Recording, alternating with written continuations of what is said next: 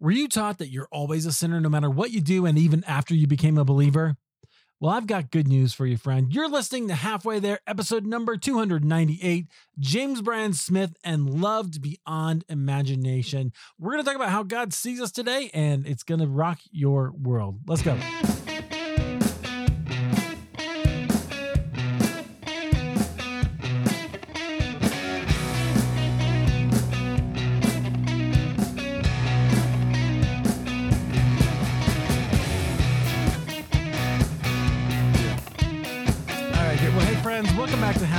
This is the show where we have honest conversations with ordinary Christians about today's Christian experience. As always, I'm your host. Thank you so much for joining us.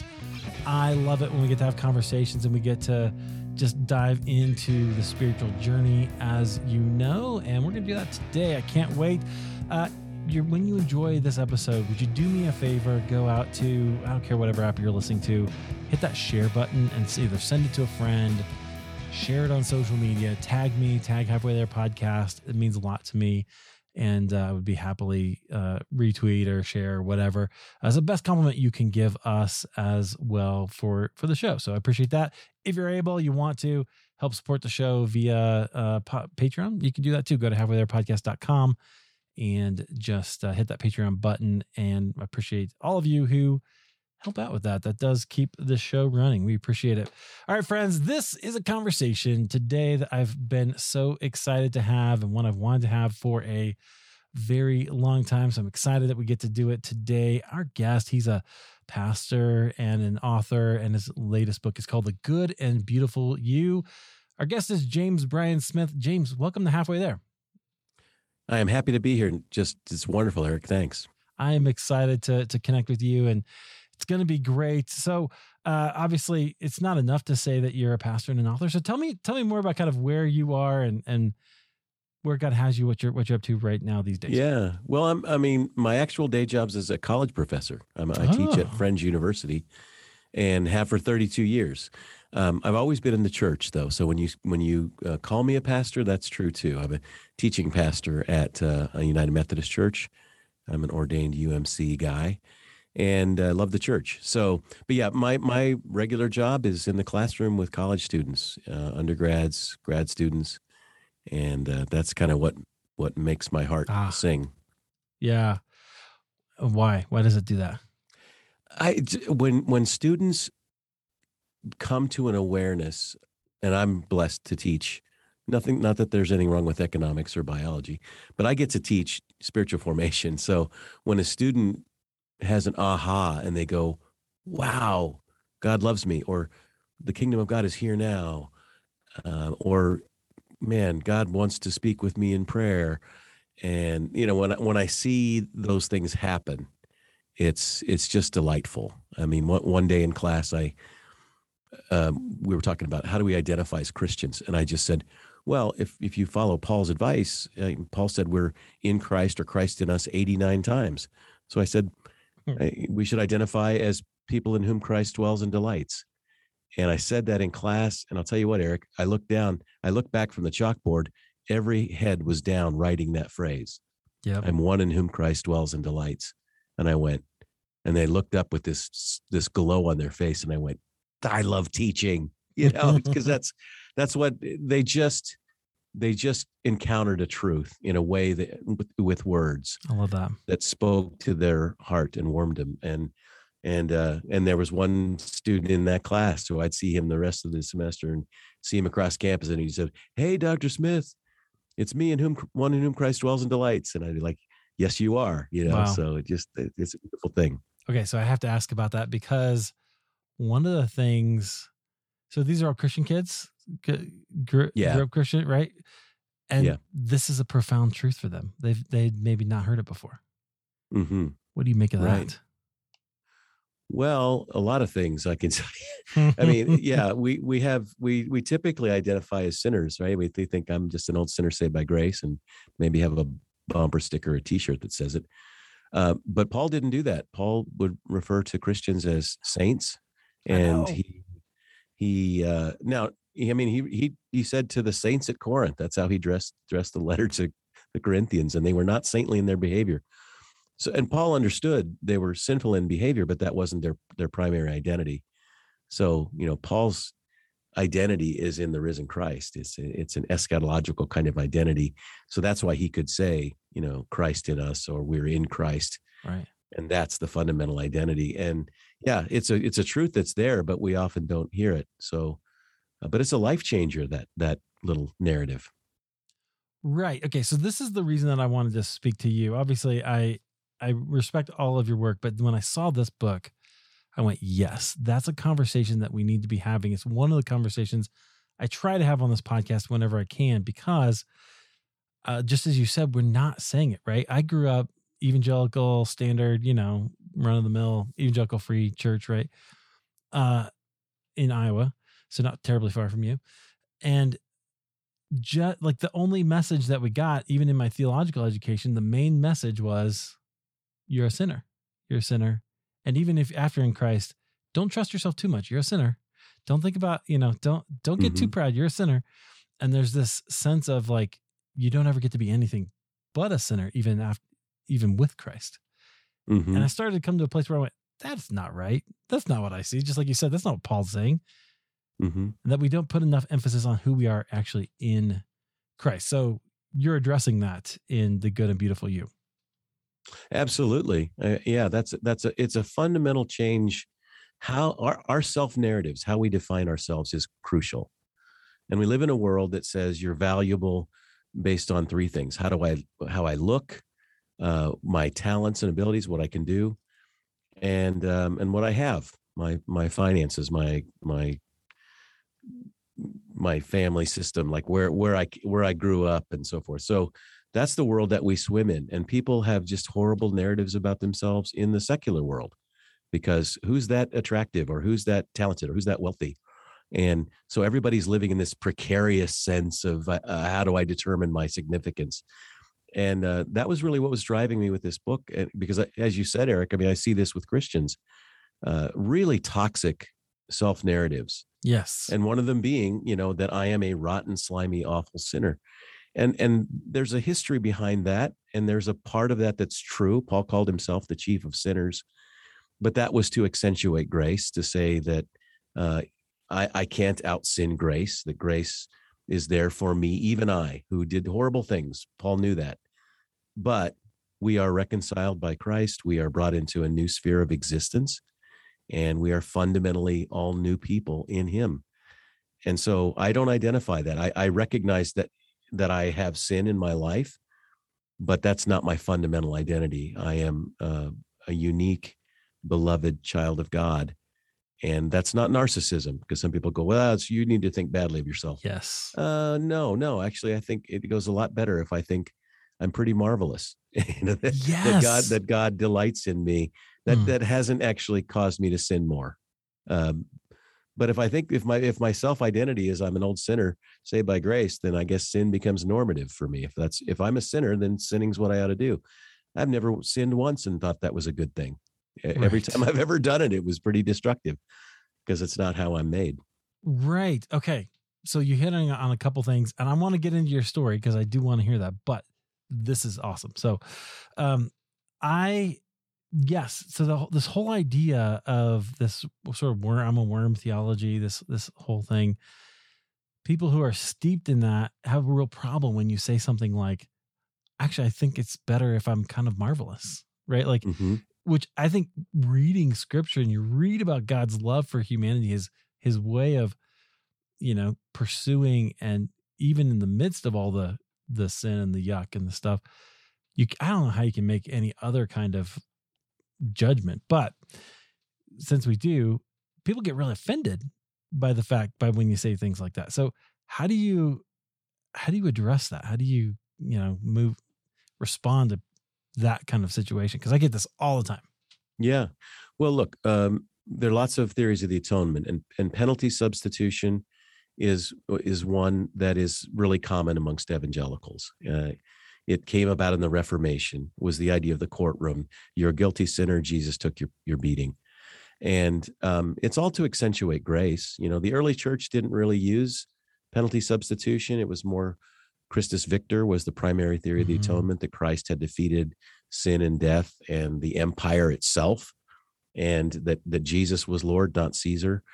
Uh, so there's lots of ways to to talk about the atonement, which means at one ment, which means you and I can be reconciled to God. Uh, Jesus talked about renewal. Paul talked about reconciliation.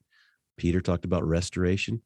Those are good words, you know. Yeah. But but somehow what happened in evangelicalism in the late 19th and 20th century was we came up with a gospel that was essentially stated in such a way to get people to make a decision. We wanted them to make a decision that Jesus was Lord and Savior. So, like, if you say you're a horrible sinner and you're destined to burn in hell forever, uh, people immediately going to go, "Well, I don't want to do that." So, how do? What's my alternative? Well, accept Him as Lord, and then you can go to heaven when you die. And that version of the gospel, which isn't entirely wrong, it's just uh, it's just truncated it's just shrunken Mm. but that that if you just take penalty substitution and say this is what christianity is you end up with we're pretty horrible sinners that god isn't too pleased with but jesus took our beating so we don't maybe have to burn and i know i'm painting with big strokes here Yeah, but yeah. that's what I, I mean i i see it all the time even in, in some of my college students who um i mean i had a student not too long ago say to me in class didn't jesus say if you don't accept me you're going to burn in hell? I said you you actually you can't actually make him say that. He doesn't say it anywhere. He doesn't actually ever give you that arrangement. So it's it's there's a lot at stake. I mean like well I mean, if you were to ask me eric what's at stake i don't know discipleship evangelism social justice we if if everything's rotten and this world is going to burn then we're just waiting to die and um, that's not that's not i think the gospel the gospel of jesus was you could have an interactive life with god now Yeah. You- heaven is here now and you can make a difference in this world in your own life because you are a sacred child of god divinely designed Yes. Okay. So I would go so far as to say, even that some of the problems that the American evangelical church is having right now is because we don't value human beings highly enough. We Preach don't. it. We don't believe that God has made us both powerful and amazing, and He loves us. So that's a fantastic. All right. So I want to get to your story. I could talk about this all all all day, and maybe we'll come back. me to it. too Uh, well, obviously, you wrote a book on it, so that's great. But we need it. We need it so desperately. We need a good anthropology, a new a new way of understanding right uh, who who people are. Which I, I just just remembered. Like, didn't Billy Graham like study anthropology? Was that one of it? I, I, anyway, that's probably not relevant. But my ADHD brain wanted to go there. so tell me about you. Let's let's go. Um, tell tell me about you. Like, where did you grow up? You're in Wichita now, but did you grow up there? Or where where are you from? well you're, you'll never guess i grew up in denver Oh, so Denver, great place to be. Yes, go Broncos. Yeah, I grew up in Denver, and um, I, I, my family went to a Methodist church growing up. Church was kind of boring for me. Didn't really care for it. Didn't get anything out of it. Um, but my senior year, I was, f- for no reason, I had a g- really great family, great friends. I was a good athlete. Life was good, and um, but I felt empty, and so I went on kind of a search and ended up meeting a guy who was a he was a part-time uh, fireman, part-time street evangelist in Denver, Oh, and he and he uh, we spent a summer reading the the Gospels together, reading C.S. Lewis together, and by the end of the summer, before my uh, before I went to college, I accepted Christ, and and my life really changed. I ended up going to Friends University ultimately, where Richard Foster, who wrote Celebration of the of Discipline, was a professor and so I just got to, I was blessed to get to meet him and have a class with him. And he decided to mentor me. And so through Dallas, I got to know Henry Nouwen. He introduced me to his friend Henry Nouwen. Then we started a ministry called Renovaré in 1988, and Dallas Willard was a part of that original group. And so I, I call myself Eric. I call myself the Forrest Gump of the Christian publishing world because, you know, in the movie Forrest Gump met all these John Lennon and Muhammad Ali and you know presidents and so Right. and he and he didn't do any there was no reason. He didn't earn it. He didn't deserve it. And I feel the same way. So I got you know Richard and Henry and Dallas and Brennan Manning became a good friends. Rich Mullins the Christian singer Wow. lived in my attic for two years. We had really? an attic apartment. Yeah. Oh, he, he yeah he, he finished his college at Friends University as an adult and he ended up living in an attic apartment in our house and so just and it just the list goes on and on i got to Mm. meet Eugene Peterson and Yeah. and uh, just all these incredible, uh, yeah. And so my my bio is like Forrest Gump. Like I don't know, I didn't do anything, but all these wonderful people became a part of my life and and shaped me a lot. Well, and but that's a great point because sometimes the Lord uses all those people, right, to shape you and who you become and how you understand things. Um, that's really fascinating, man. Rich Mullins. Even now, when I go and listen, like on YouTube or something, I go and find every every so often. I feel like I have to have a Rich Mullins face to just like Mm, some somehow he captured something that was just like, oh, he did. Yeah. And can I can I plug something? please. So next year's the 25th anniversary of Rich's passing, and so Mm. he, we are having a celebration at Friends University, and uh, it's it's going to be a cool night. It's going to be on his actual birthday, October 21st, 2023, wow, and it's a celebration. And then at this university, we also have raised money to build an archive room um, to Oh, have cool.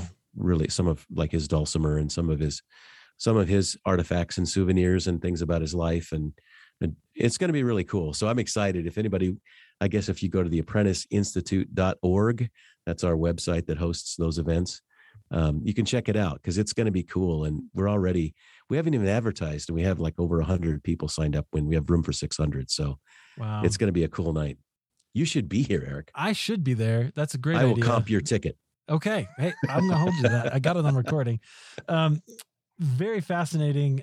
I I can't help but think at, at two thoughts at the same time. Is one is uh, his friends would really love that, and I don't think Rich Mullins would. I think he would be a little, little like, ah, no, don't don't worry about me. But Absolutely, you're, you're spot on. He wouldn't, and and we talked about that. Like, what what would we do that would be something Rich would? And you know what we're gonna do? We're gonna sing his songs. We're not gonna have a professional Yeah. band. We got a house band. His brother's gonna lead that, and we're just gonna sing along. Because you know the thing about Rich was his lyrics. The lyrics were so, and the music was great to be sure. But boy, there's not a lot of Christian music from that era that you're going, man. The lyrics still stand the test of So, time. But no. his, there's not um, songs, and then also the Jesus record that came out after he died was just Oh, there, yeah. there are a couple songs on there I just can't to this day I go and it just make me weep. Anyway, okay. me too. Love it. That's amazing. I'll come. Yeah, that'd be that'd be fantastic. um, okay, so it's only seven hour drive from Denver. Go ahead. I know. Well, yes, I remember where I was the day I found I learned that he died. I was driving. I went to Trinity in Highland Park or in uh, Deerfield, Illinois, Mm, yeah. and I was driving home from a shift when I was working overnight. Um, anyway, I heard the news. Um, so you've had this. That's amazing. Like all these people that you've had the opportunity to like know, meet, um, and kind of speak into you. So were you you- gave your life to Christ kind of before you came out to out there? How do you? I'm trying to think of the right question. Usually, what I want to know is follow the spiritual journey, right? You find Christ, then there's usually this period of where you're like adopting all these beliefs and these you're l- learning to live in the way of Christ. What was that like for you? Yeah, well, for me, I mean, uh, the formative years uh, in college with Richard Foster were amazing because he he was writing about the spiritual life, and uh, and I was such a new Christian, I I didn't know that that was weird. Like I, I thought Oh. everybody practiced solitude, silence, fasting, worship, you know, meditative prayer. I mean, I just thought that was normative, and so it wasn't until I went to seminary and went, oh no, that was a strange experience that I had. So I went to Yale Divinity School and that was really largely because Henry Nouwen had had had suggested that I go there because he had taught there. So Wow. I went there, and and it was a powerful experience. But seminary is, you know, sometimes hard on your faith too because it's so academic and not very uh, uh, much about your own journey. So you have to work hard. And Henry told me that in a letter. He said you're going to have to work hard for your own spiritual formation in seminary because it just won't happen. But I got out of there okay, and and then was ordained uh, in the United Methodist Church. Served in a church for a few years, and that was helpful to me. It was it it helped me learn that I am, not called to be a pastor full time. okay. um, I mean, because there's just so many parts of that job. I have such respect for pastors because you have to be good in the pulpit, good in the boardroom, good in every. Yeah. There's just too many hats to wear, and I'm just a good teacher. And well, I hope I think so, and I can preach. So, but uh, that wasn't the the job. But Friends University created a position for a chaplain slash professor. And it was the perfect match for me. So I, I took that on in 1990. I came on and I've been here Wow. ever since 32 years.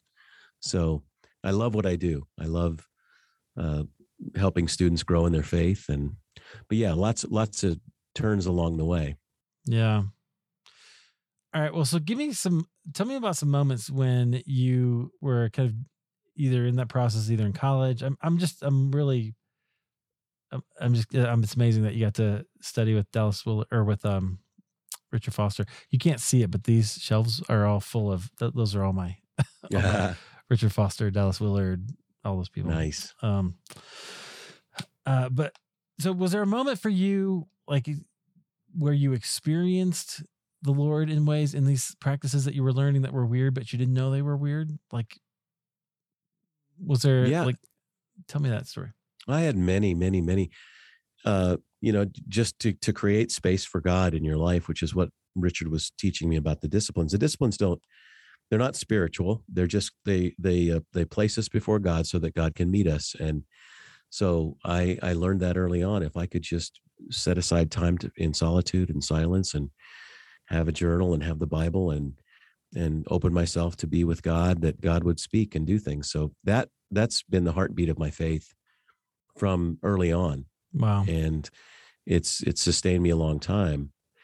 Um, but i write in this new book that that there was a point at which i i forgot to do that which is why i wrote this book because after uh, a book i wrote called the good and beautiful god came out richard and i were he had written a book and so we were both at a this christian booksellers convention and um, we had lunch together and he said hey i just want to give you a word. And i said okay. And he said this book's going to become very popular Hmm. and I hadn't had a book that had been a bestseller. I mean, I'd had, I'd written, I don't know at that point, five books or something, but, and he said, it's going to change your life and you're going to go from the minor leagues to the major leagues and you're going to have to guard your soul because it's going to be really hard on you. And I thought, well, I have no, what you're, I have no idea what you're talking about. I, I, that sounds, I, okay, thanks. I don't know what to say to that. And he said, no, really write that down. And I wrote it down on a napkin. You know, I have to guard my soul Wow. and uh, but he was very prophetic and i didn't know because what happened to me eric was and richard knew this would happen is it's weird because we often think that trials and tragedies and suffering is going to really damage our faith. You know what really hurts people? Success. Like success is actually Wow. quite often much harder uh, to deal with because it throws us off. It makes us think that we did something. It you know um, I, i'm also friends this is odd with william paul young who wrote the shack yeah. yeah. and and and Paul told me he said if I'd written the shack when I was 40, it would have killed me because you know that book sold 22 million copies. It's Yeah. crazy what that book did. But he said, uh, you know, he said, but my life fell apart. I had to do a lot of therapy. I had to do go through a lot of healing. And by the time I wrote it when I was 50, eh, I was okay. Like the success didn't bother me. So, you know, I didn't have a moral failure or a breakdown or or you know commit some whatever an addiction. I just was lost. So in my own journey, um, that that was the wake up call when Richard had warned me about that. And when I hit that point, I went, I think I've forgotten my first love. I've forgotten. I got so busy with ministry. I got so busy Hmm. thinking that the work I was doing for God was more important than being with God. Wow. And uh, that's, of course, a trap for a lot of people in ministry. But I had to get back. That's so true. But that's that's so I think we have a culture of that glorifies that. Um did Richard say that because he had gone through something similar? Precisely. Yeah. Because I saw him, um, like it was about so uh, seven, eight years later. And um, that when he said that, maybe more. But anyway, it was a long time afterwards. And um, we had dinner. And I said, You remember when you said that to me? I said, How did you how did you know that? And he goes, Because it happened to me. Wow. And um, and of course, you know, I mean, celebration of discipline, yeah. Now that's off the chart success. I mean, in, in 2000, Christianity Today named that book the top five, the number five book of the century. So that's like, you know, how do you? It's it's like right behind a C.S. Lewis book or something. So I have Yeah. I, I have a first edition of that read. Oh, the red and black years cover? Yes, I do. yes, yeah, yeah, yeah. I need to yeah. get I wish I could get him to sign it. That'd be awesome. But I found it. Get this. One of my my wife's cousin had it in a garage sale. I got it for a dollar. I was like, Are you kidding me? yes. Wow. please. That's cool. Anyway, well, so yeah, so you're right. That was a huge, huge book. So he'd kind of gone through that a little bit, and he knew he could see that coming for you. He's like, people are gonna enjoy this book, and they're gonna, it's gonna change their relationship with God, and that they're gonna Yeah, put you on a pedestal.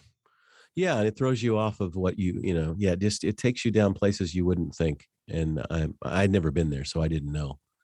But it Mhm. did. But I was able to work through. Thanks be to God. And um, that's where I figured out that my soul was suffering, and ultimately, my soul didn't save me because Jesus couldn't do that. But my, my the longings of my soul led me through a healing process, and that's what led to this book.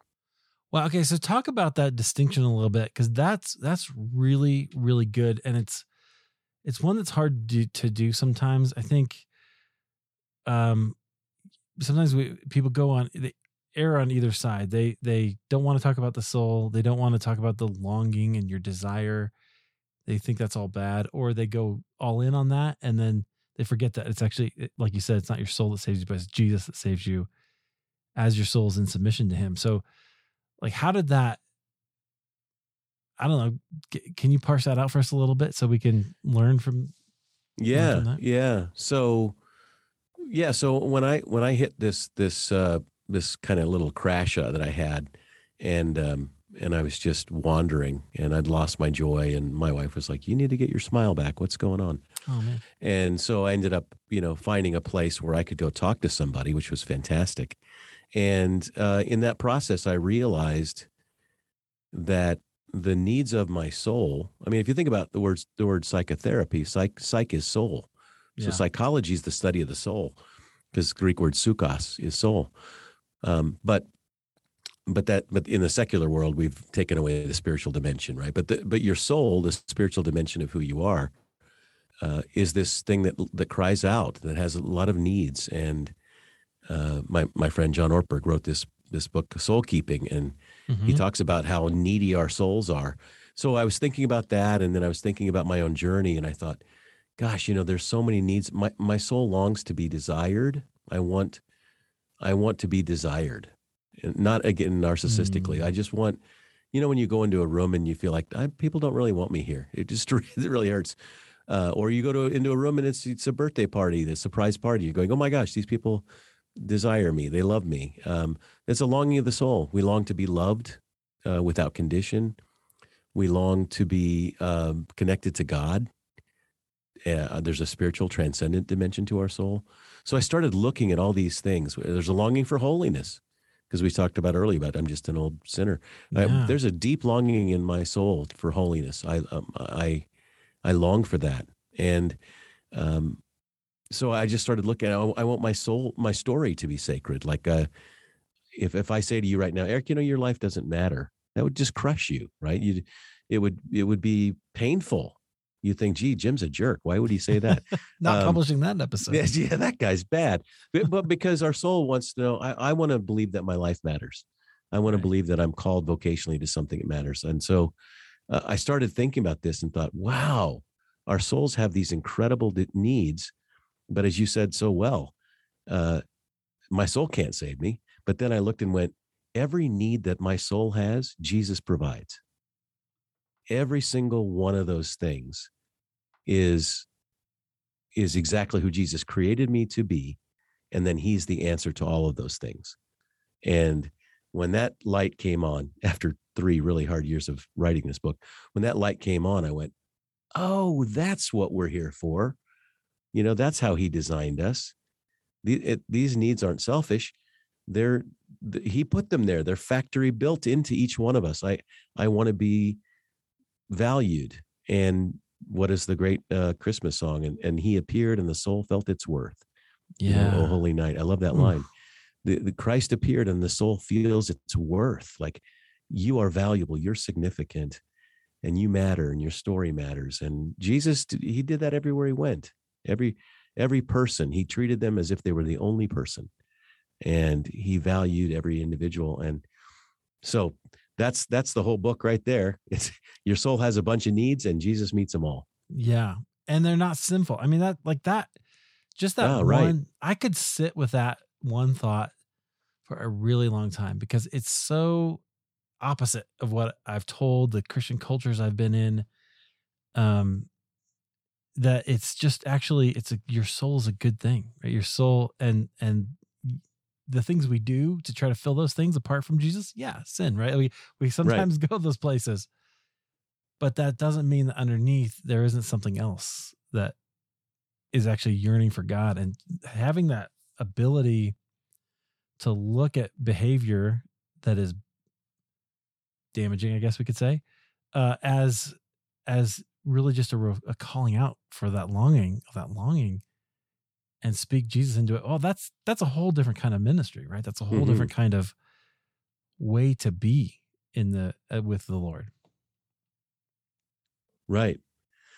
Yeah, it is. I mean, it was that was the real the real the game changer for me was just discovering that uh, these needs of my soul, um, and they won't be neglected. That's the other thing is that, that that's the, Mm, your soul just um, it can endure a lot. I mean, our soul our our souls can and do endure so much, but uh, they're not designed for that. They're designed to uh, to have all of those needs met, and the, the things of this world just can't meet them. They're they're too precarious. They just don't. I mean, if if for example, I I want to feel like uh, I'm desired, uh, well, I, this world will tell me all these crazy things to do to get that money, sex, power, yep. um, all these these ways to try to get it and manage other people's opinions of us so that it feels that way but people's opinions are precarious they just they they come and go and i mean how many celebrities do we need to watch just their lives flame out before we realize being rich famous and attractive doesn't it doesn't fill the need of the soul well, that's good. I didn't get any any of those, so that's good. We're yeah okay. so you see be all where right. you and i are safe oh, that's so good. Yeah. So I'm I'm thinking of so many things, but one one thought I'm having while you're talking is, you know, we, the Christian culture right now has a real problem with celebrity. Right? There's so many. You were talking about this with, in, you know, Richard Foster's warning to you. There's so many people are just flaming out, and I think because they have gotten all those things and still found their those needs not being fulfilled, right? And people are not able I, I'm I grieve for pastors who are just not they don't have anybody they can be real with, right? right Because they have to be on all the time. They have to be perfect. They have to know everything, but they can't. Yeah. Yeah, I mean the the Orthodox uh, Christians have a great word for this. It's called vainglory. So Oh, the, you know the. Orthodox they had eight deadly sins, not seven, and they they split pride into two because there's pride that is just general general like self centeredness, but the uh, the early church understood that there's a kind of pride it's called vainglory, which means I want you to think well of me because of my righteousness and my religiousness. It's exactly what Jesus criticized with the Pharisees. You know that they yeah. that they um, were proud of their religious behavior and that i think a lot of our our celebrity culture in ministry is that we lift these people up and think that they're a big deal and uh, it's very sad and it's just it's devastating to see these fallen folks you know who obviously were gifted but yeah it's it's uh it'll it'll prop you up for a while but it's deadly It is. and We're seeing it all over the place. Um, interesting. Okay. Well, that's fascinating. So I guess normally I, I I like to ask a little bit about the dark night of the soul. If you've been through that, maybe Yeah. maybe that was what you were describing earlier. Um, have you had an experience like that? Would you call that a dark night, or what? How would you? Yeah, I've had many. I mean, I, I there are. I've never had one that lasted a, a really long time.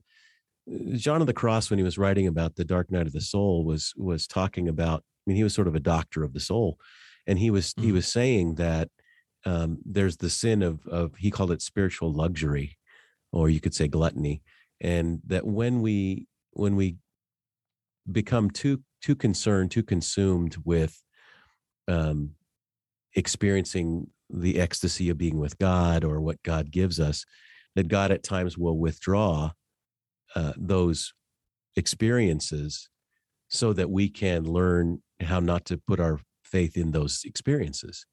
And so when people go through these really dry seasons, like, I don't know where God is, I don't know what's going on.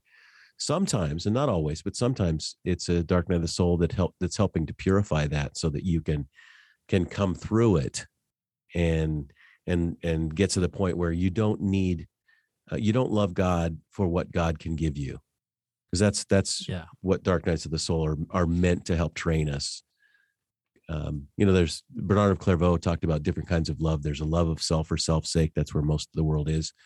But then there's a love of God for self's sake. And a lot of people in that second stage love God for the things that God gives them. Um, and then the third stage is to love God for God's sake.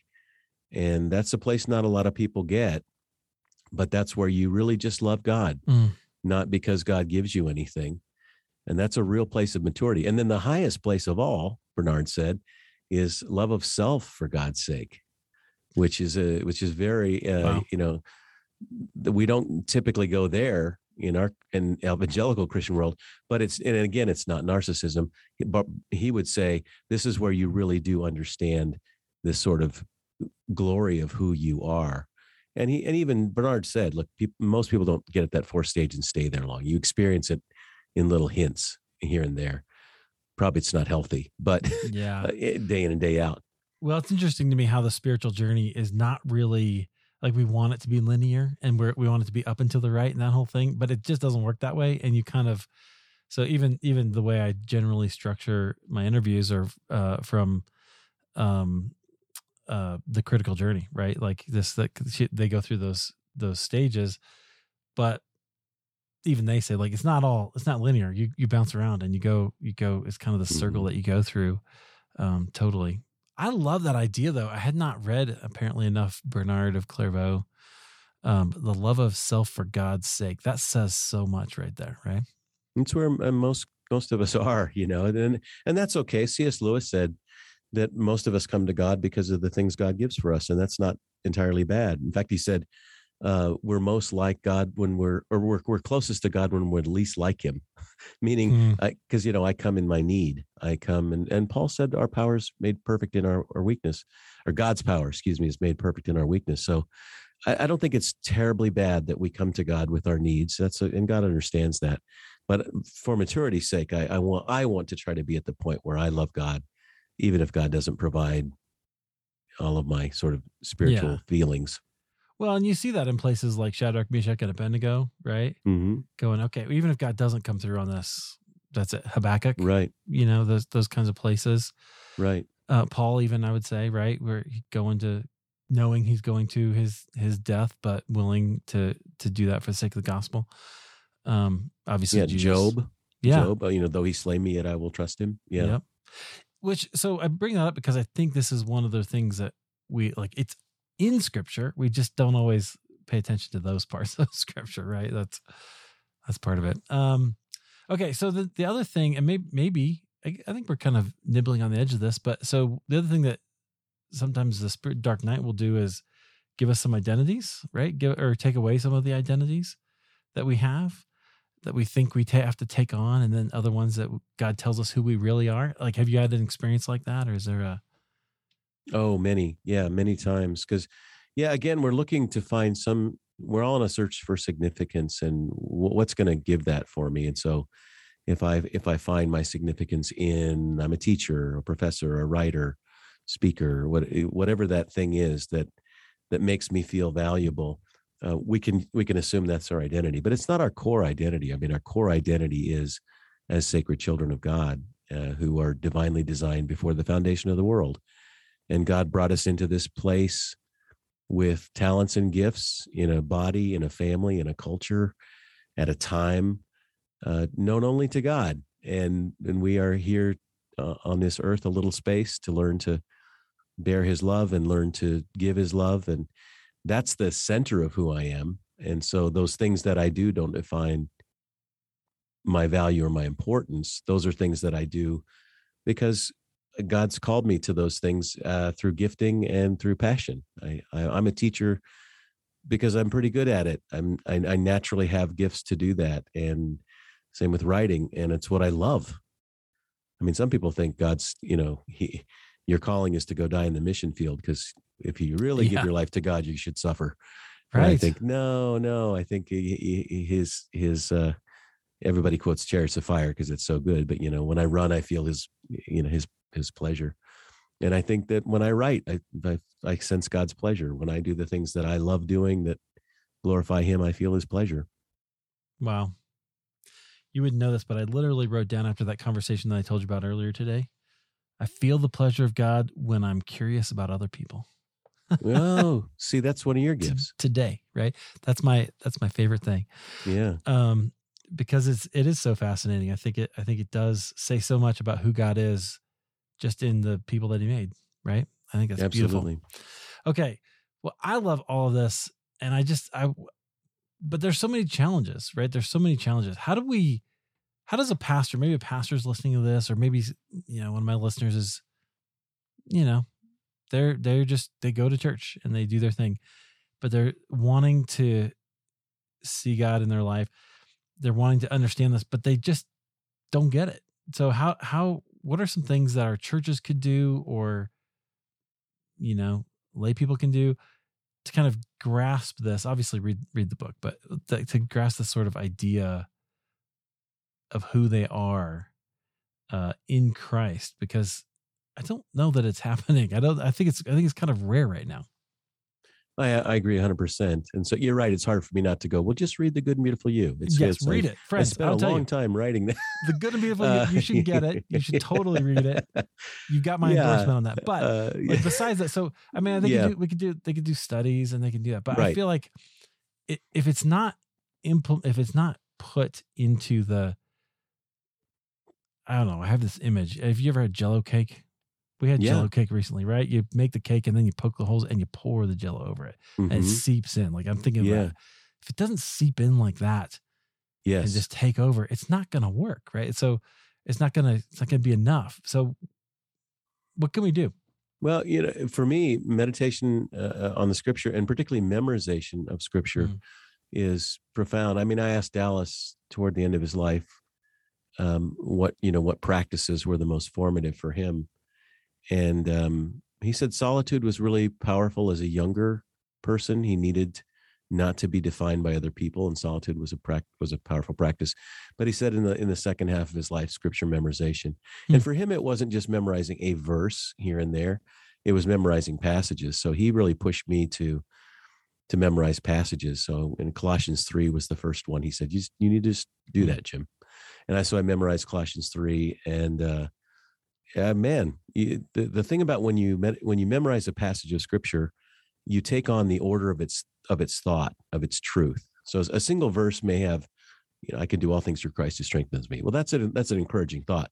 But when you when you memorize Colossians three one through seventeen, you're taking on a system of thought, and implicit in that, like like Colossians three begins. Um, since then you've been raised with Christ, set your hearts on things above where Christ is, seated at the right hand of God. Set your mind on things above, not on earthly things. For you died, and your life is hidden with Christ in God. When Christ, who is your life, appears, you'll appear with him in glory. Okay, that I just ripped that off quick. But here's the thing: if you slowly go through that, Paul's telling you who you are. Since then, you've you've been raised with Christ. Set your hearts on things above, not on earthly things. For you died. What does that mean? I with in baptism, I that's the symbol that I died and I rose with Christ. When Christ, who is your life, wait, Jesus is my life. When Christ, who is your life, appears, you'll also appear with him in glory. Wow, your life is hidden with Christ in God. I mean, those are all telling me who I am. Yeah. They're very profound thoughts, and uh, and we we read over that passage and don't see it. Yeah. Why, why do you think that is? Uh, we're I think our our narratives. Once we get a narrative, this is my general theory, Eric, is that we pick up, and this is where our minds work. We we pick up a narrative early on, we assume it's true, and we never question it until something goes wrong. So if we if we're eight years old in a church and we hear that we're an old sinner, rotten, slimy, God is mad at us, that gets in. You know, I mean, I had a guy in one of my groups that I, a pilot group that was going through the book, and and he said, Jim, I heard horrible narratives about myself when I was a kid, and now I'm in my late fifties, and Yeah. I can't get them out. you know, so but but that's true, and and sometimes that's helpful. Like a lot of information we learn, I don't want to have to relearn, like how to drive my car. I just get in my car and drive. I don't. My body does ninety nine percent of it. you know, I don't even. I don't. Even, I can be listening to the radio or or a podcast or whatever Yeah. and then my body just knows how to do that. So a lot of our learning happens, and it's good that we don't have to relearn all the time. But the now, downside is if we learn wrong things, it's hard to unlearn them. And so you you you have these thoughts, and then you read that passage and go, "Oh hum, I don't know what that means. I guess when Christ is my life, I'll appear. Whatever. We just gloss over it. Yeah, it's a little weird to say in this context, but I hear you saying that um, we actually need to be very careful what we believe. It's a belief issue. Yeah. Right. So we get these, and this happens in self development and it happens in all kinds of other things too. But if we have this belief about who we are, no amount of other things are going to change that. Right. Which Yeah. might be why Paul was saying this so often in every letter to every church. Um, but that, so we get that in our heads and we go, okay, that's, that's what's true. And it's hard to change it until we actually admit that it's there, admit that this was what we've learned, ask the Lord to maybe change it and give us a give us so their practices like you're talking about memorization and and silence and solitude. Um like those are that are great for um getting into and, and getting at those things. But unless you know that it's there, it's hard to it's hard to even take it's it, very take it hard. It's very hard, you know. And and uh, Dallas would often say, you know, reality is what you bump into when you're wrong. And so it's not until something goes badly that we start to go, "S- s- maybe it's what I think, you know, because our narratives run our lives and they can ruin our lives. And I, I often say, and this I stole I stole this great definition from Michael Wise. He's a Old Testament scholar, but he says faith is seeing reality as God sees it. And I need to see reality as God sees it. So when Jesus says that I've died and, and my life is hidden with Christ in God, I need to believe that because Jesus said that was true. And so a lot of the work in formation, and this is really the vast majority of what my work has been, is to change our narratives because I don't I think until here's here's how I'd put it. And when the spirit has changed our narrative sufficiently, we begin to think differently. And as a result, we begin to believe in and trust a good and loving God who's strong and powerful. That's I need the Holy Spirit to change my Mhm. narratives because I need I want to see reality as God sees reality. And um before until I do that, I'm in trouble. Yeah. I'm on my own. Wow. Yes. And so, friends, that's an invitation that I just want to invite you to invite. There's a sentence. Uh, Hmm. like, just ask the Lord to change your, to challenge and change your narratives and the things that you've, that you've maybe believed about yourself. It can be a hard process, right?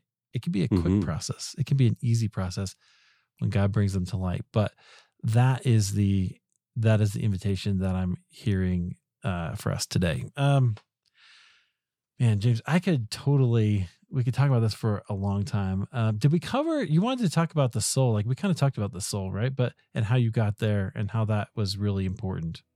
Yeah, we did. Yeah, No, no, okay. we, we we covered it. that's good. We covered a lot.